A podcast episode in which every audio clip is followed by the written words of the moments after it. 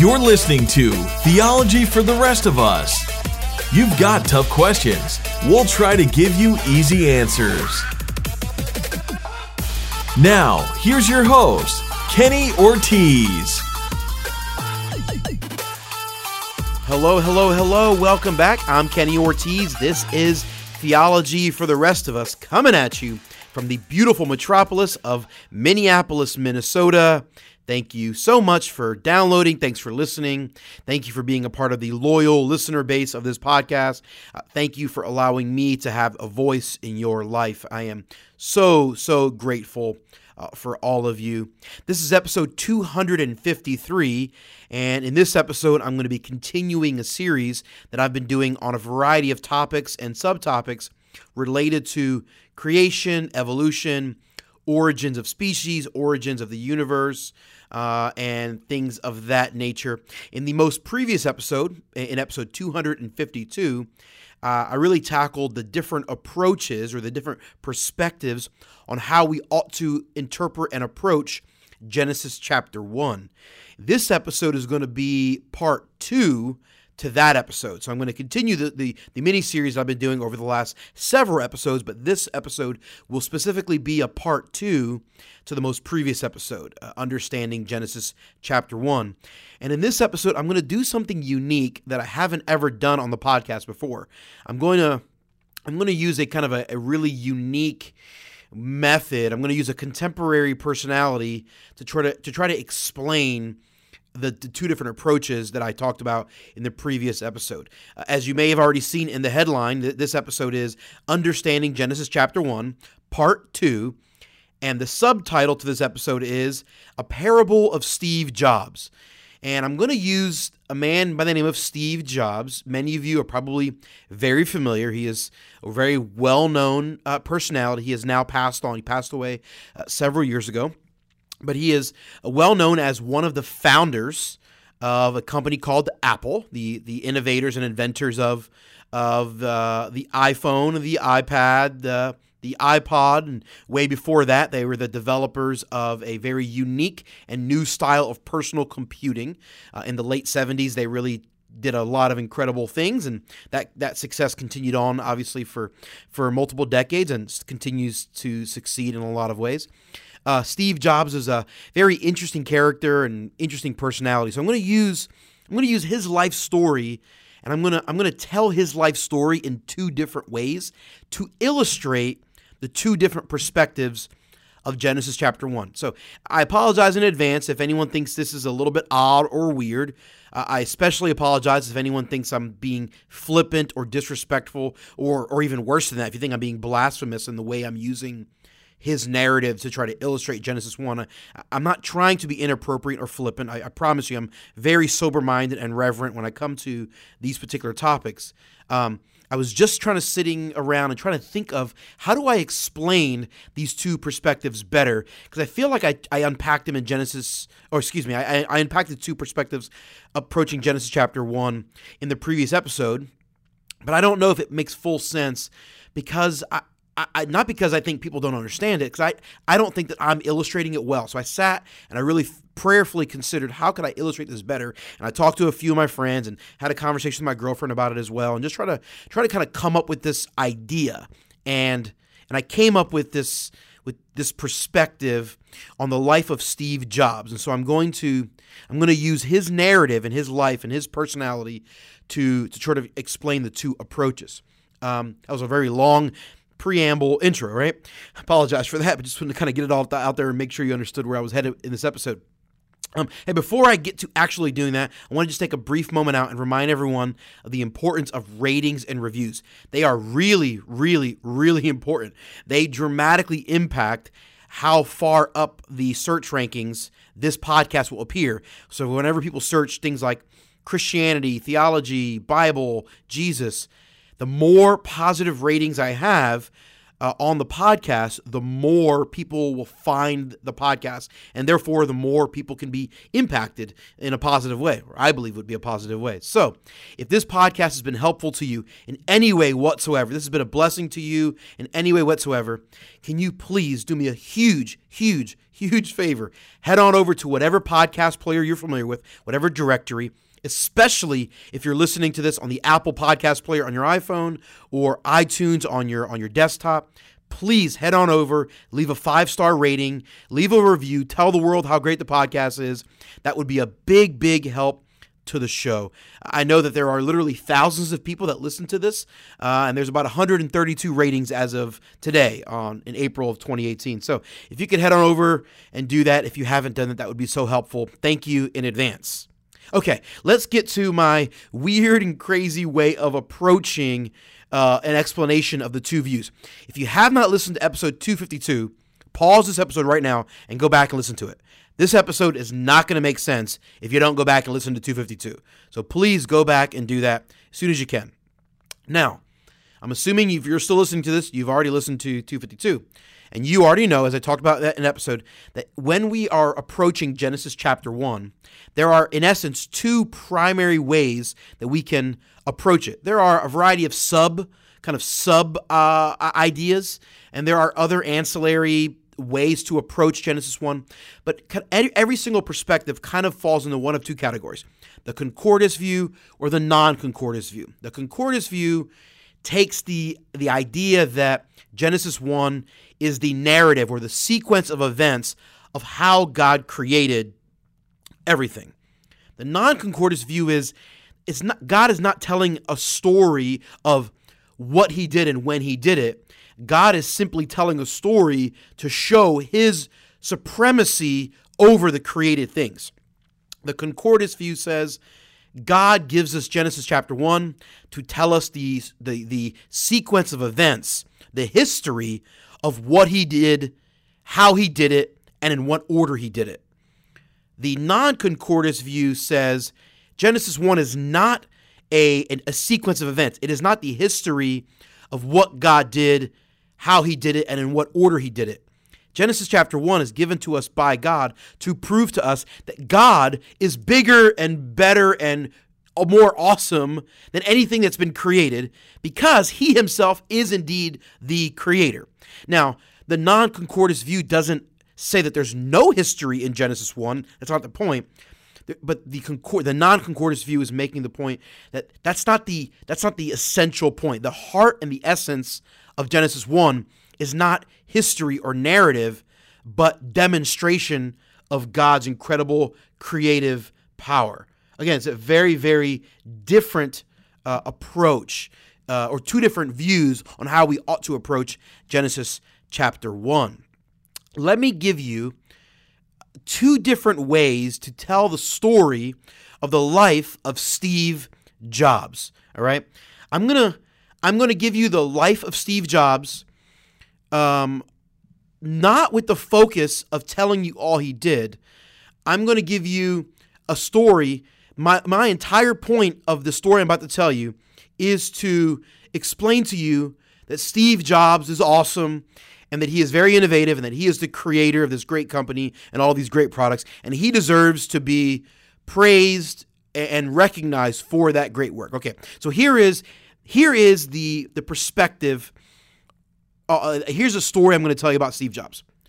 On day one, Steve Jobs was a visionary, and he was willing to do whatever it took to, to demonstrate great vision.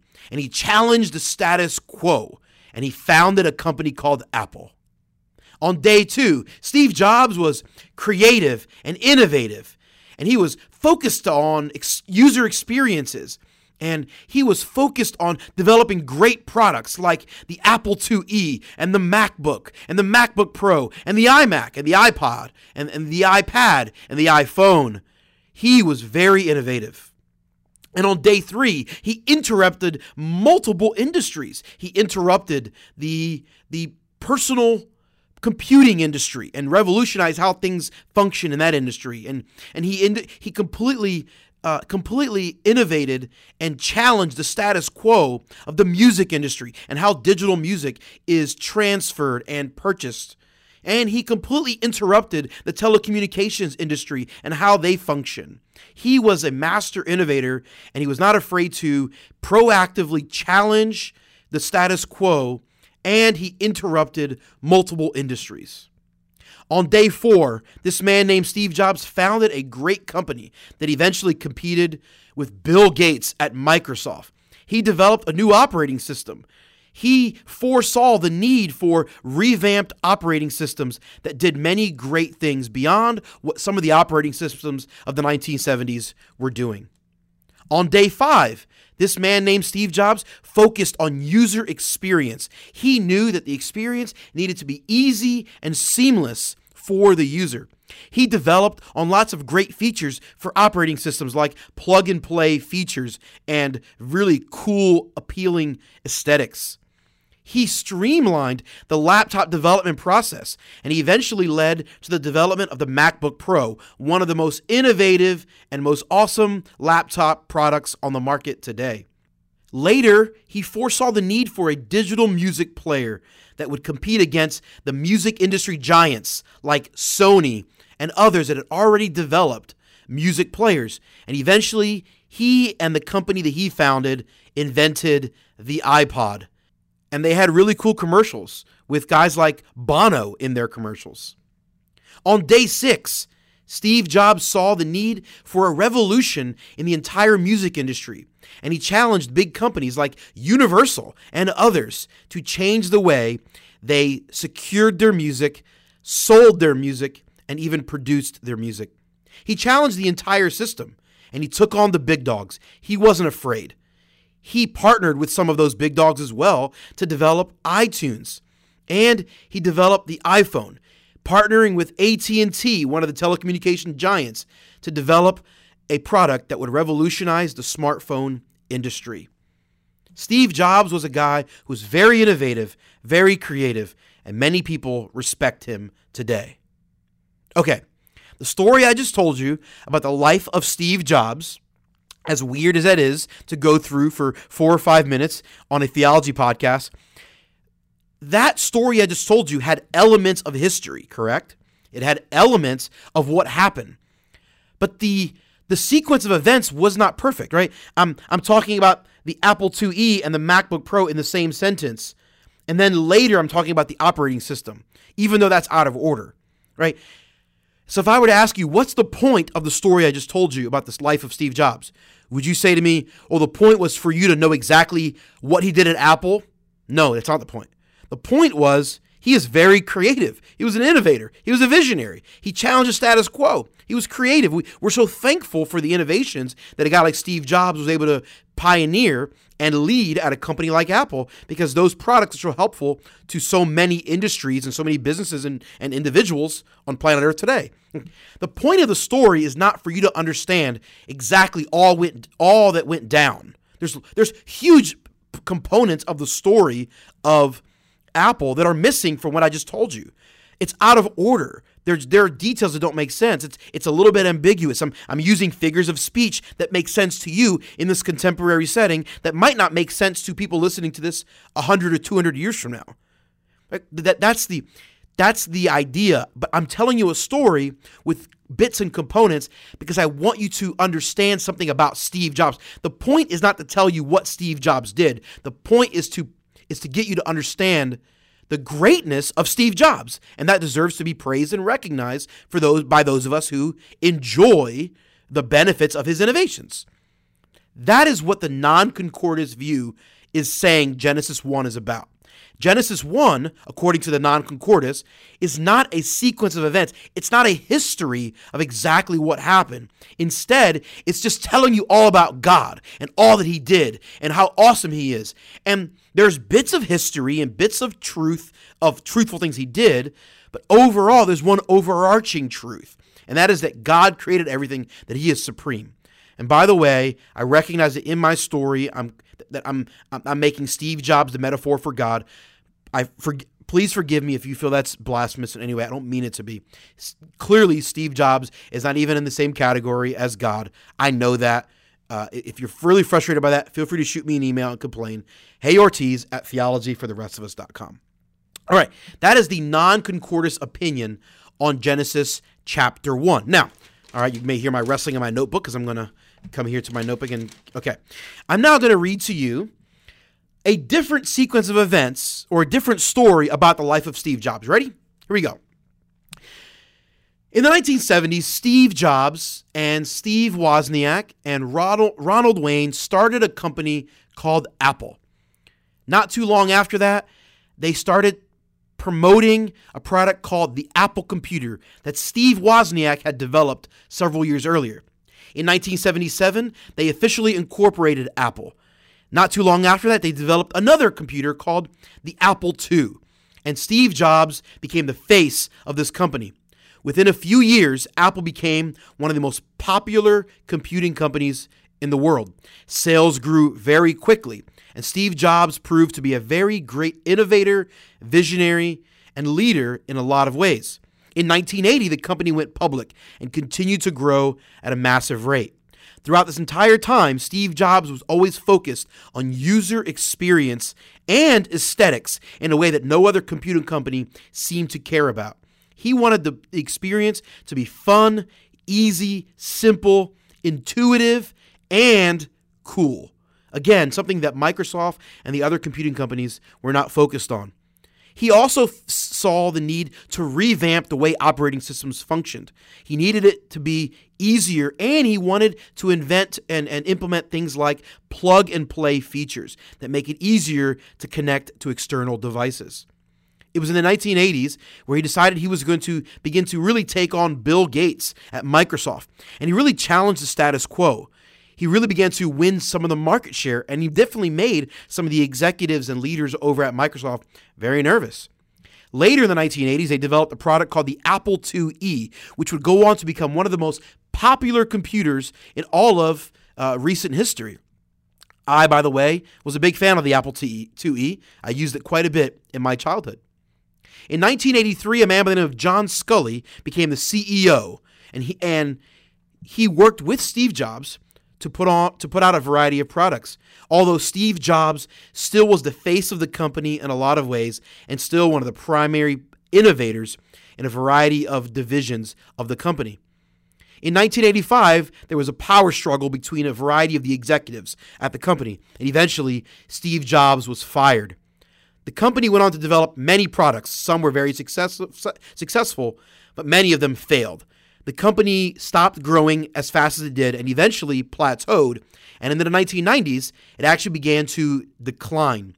By the mid 1990s, Apple was in serious trouble. In 1997, Steve Jobs eventually came back to the company, first as an advisor, but then later became CEO.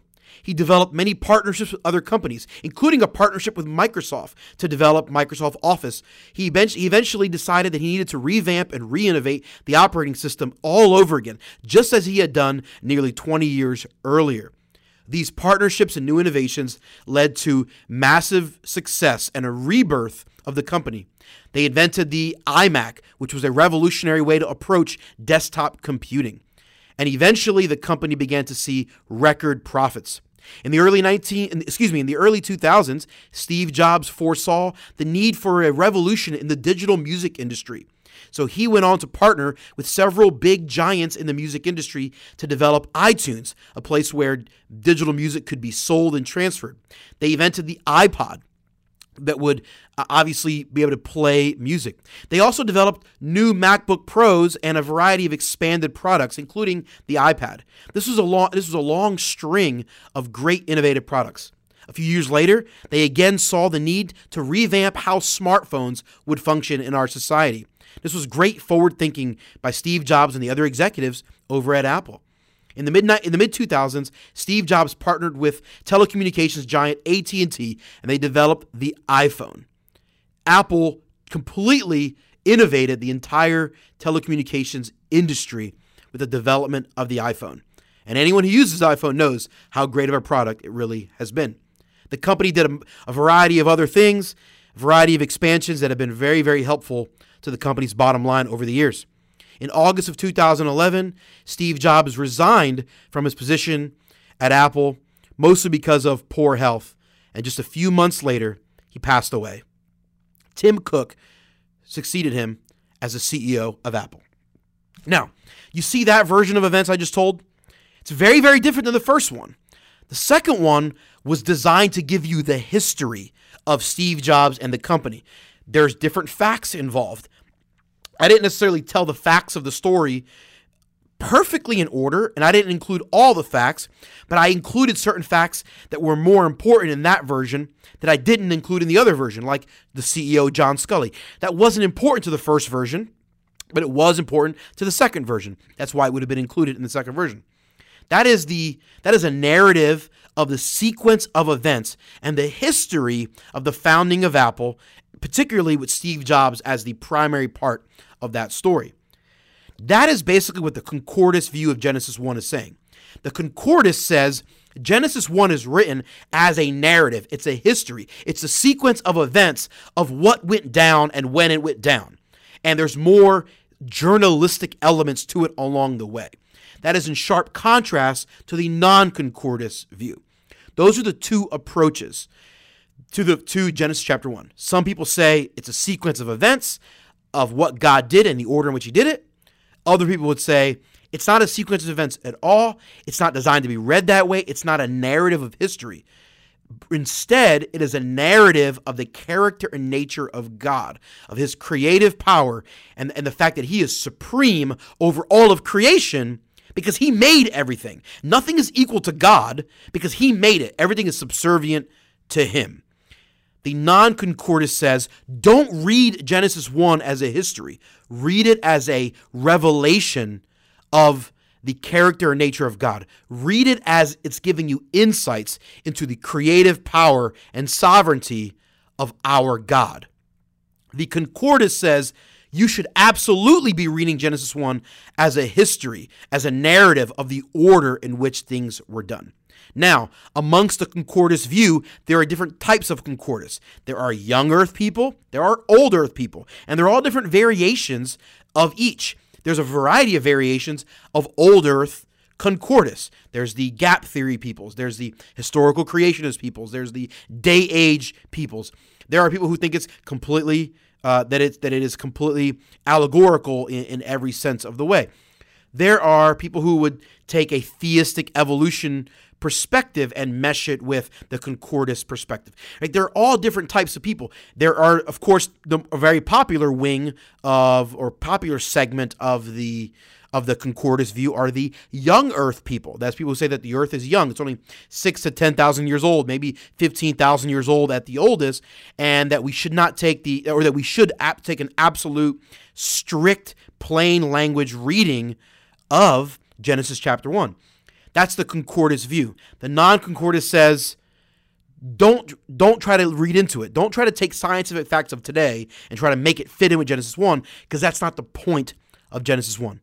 The non-concordist says for the most part we don't know how old the earth is. At least we at least we don't get our views from the Bible. Maybe we can go to science to figure that out, but we don't come to we don't go to the Bible trying to figure out the age of the earth. We come to the Bible to learn about the characteristics and insights into the the nature of God. That's the point. Again, one is the sequence of events, the other is insights into the character and nature of God. The non concordist view and the concordist view. I'm not telling you which one to take. I'm just encouraging you to study and learn about the two different views, the two different significant perspectives on approaching Genesis chapter 1. Hope my uh, my weird uh, analogy and anthology of the life of Steve Jobs and the uh, and the the history and elements of the company called Apple. I hope that made sense. I hope that was helpful to you in understanding the two primary perspectives, the two different approaches in approaching Genesis chapter 1, the concordist view and the non concordist view. Thanks again for listening. If there's anything I said in this episode that you want me to clarify, please feel free to shoot me an email. Or if you have a question or a topic that you want me to address on a future episode of the podcast, I'd love to hear from you. Shoot me an email as well. The best address is Hey Ortiz at theologyfortherestofus.com. That's H E Y O R T I Z at theologyfortherestofus.com. Thanks again for listening. I'm Kenny Ortiz, and this has been Theology for the Rest of Us.